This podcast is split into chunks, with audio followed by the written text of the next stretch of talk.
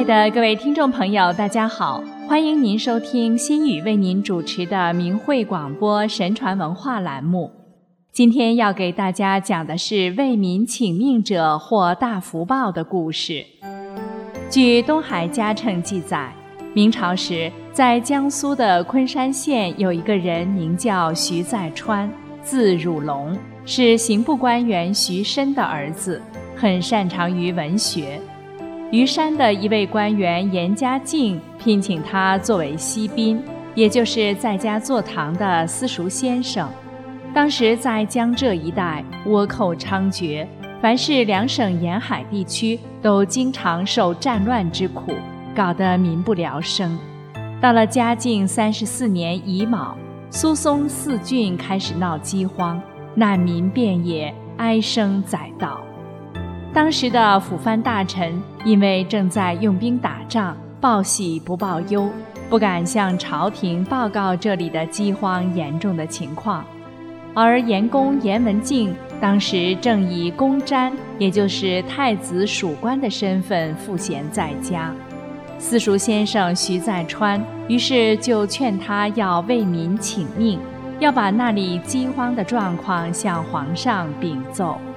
结果严公听了后一直犹豫不决，徐再川就带他起草了一个上书，滔滔数千言，情辞非常恳切，非常哀婉，然后又哀求严文敬，请严公上报朝廷。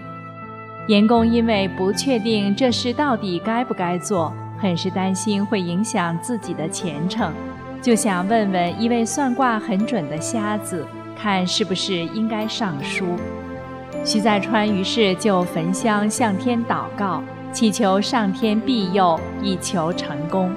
而且暗中又送钱给那个占卜的人，说明原委，希望他即使占到坏卦，也请往好处讲，劝这位严公要上书，以活万民。结果还真占得吉卦。内容是上天协助吉祥，徐载川非常高兴，立即向严公解释：此书文一上达天子，不仅万民得福，而且您的官位也会高远。严公大喜，毅然上达，果然得到皇上的批准。最后，朝廷免除了江南全省的税赋，根据圣旨打开粮仓。犯漕粮已入官仓的，也都通知百姓如数领回。百姓们欢喜雀跃，喜声洒满道路。没过多久，那位严公严文敬就被皇上提拔重用，最后更荣登相位。而这位徐再川做了交河令，更做了很多好事，政绩显耀。特别是徐再川的长子应聘为太府公。太傅公的曾孙徐乾学、徐秉义、徐元文，在一次殿试中更夺得同胞三顶甲，即兄弟三人囊括了状元、榜眼、探花三甲。之后担任司寇的徐乾学又生下五子，叫做徐树谷、徐炯、徐树敏、徐树炳、徐俊。这五子又都通通做了有名的进士，当时在江南一带被称为五子登科。后世孙辈中做官的也很多，所以从这个故事里可以看到，一个人能够全心全意地为民爱民，他的功德之大，确实是福泽后世，福庇江南。清代周思仁在他的《安世全书》里讲了另外一个相反的故事。康熙己巳庚午年间，有一位立斋先生就要被任命为宰相了。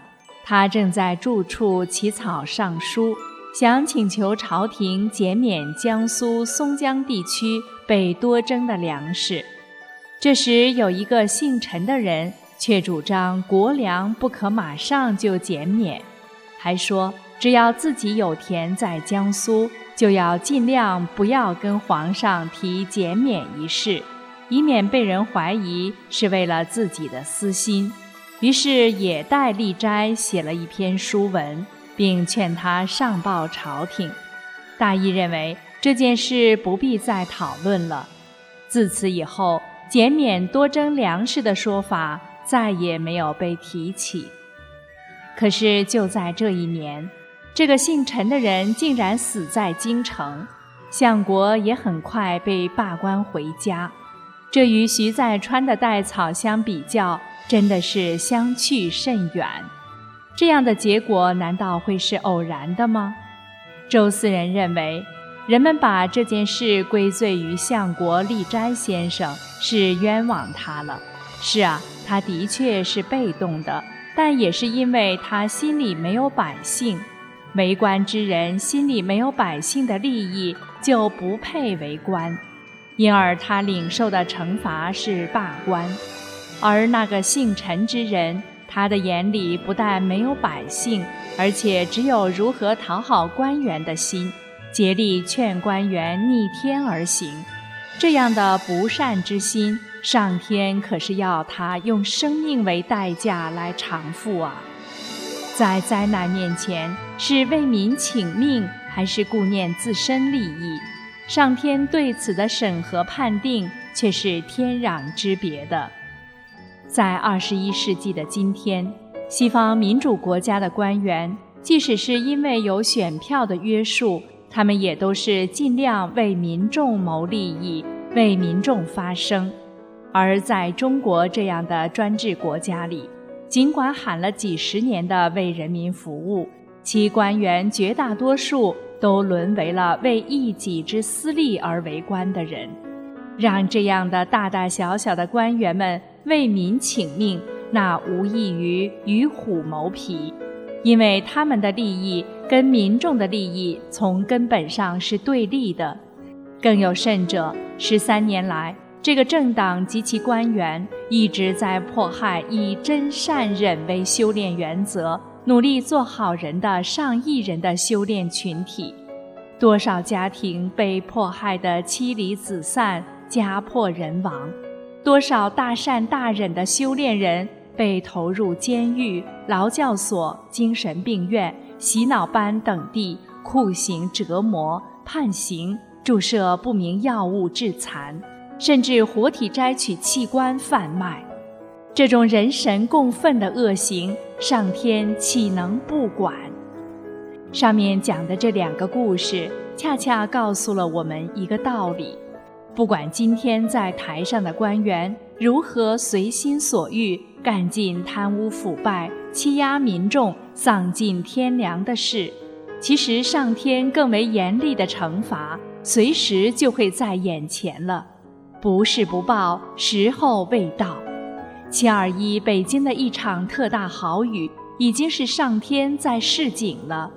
七二零当天发动迫害的元凶。中共前党魁江泽民的家乡扬州发生了罕见的地震，震级是四点九级，四九相加刚好是十三，冥冥之中就是在告诫人们：迫害十三年，这笔账上天清楚地记着呢。可那些中共的官员在上天的警示下，不但不知自我反省。尽早停止行恶，为自己赎罪，却还一方面隐瞒北京暴雨真实的伤亡人数，一方面宣布要严控网络信息传播，妄图进一步堵住人民的嘴。这样与天意一味的背道而驰，真不知不久的将来会有怎样的恶报在等着他们呢？了解真相的同胞们。一定要清楚地与这个残害百姓的政权和政党划清界限，这样一旦上天要惩治这个邪恶的党之时，您就可以获得上天的护佑。心语真心希望听众朋友能够以史为鉴，在这个历史的紧要关头，为自己选择一个光明的未来。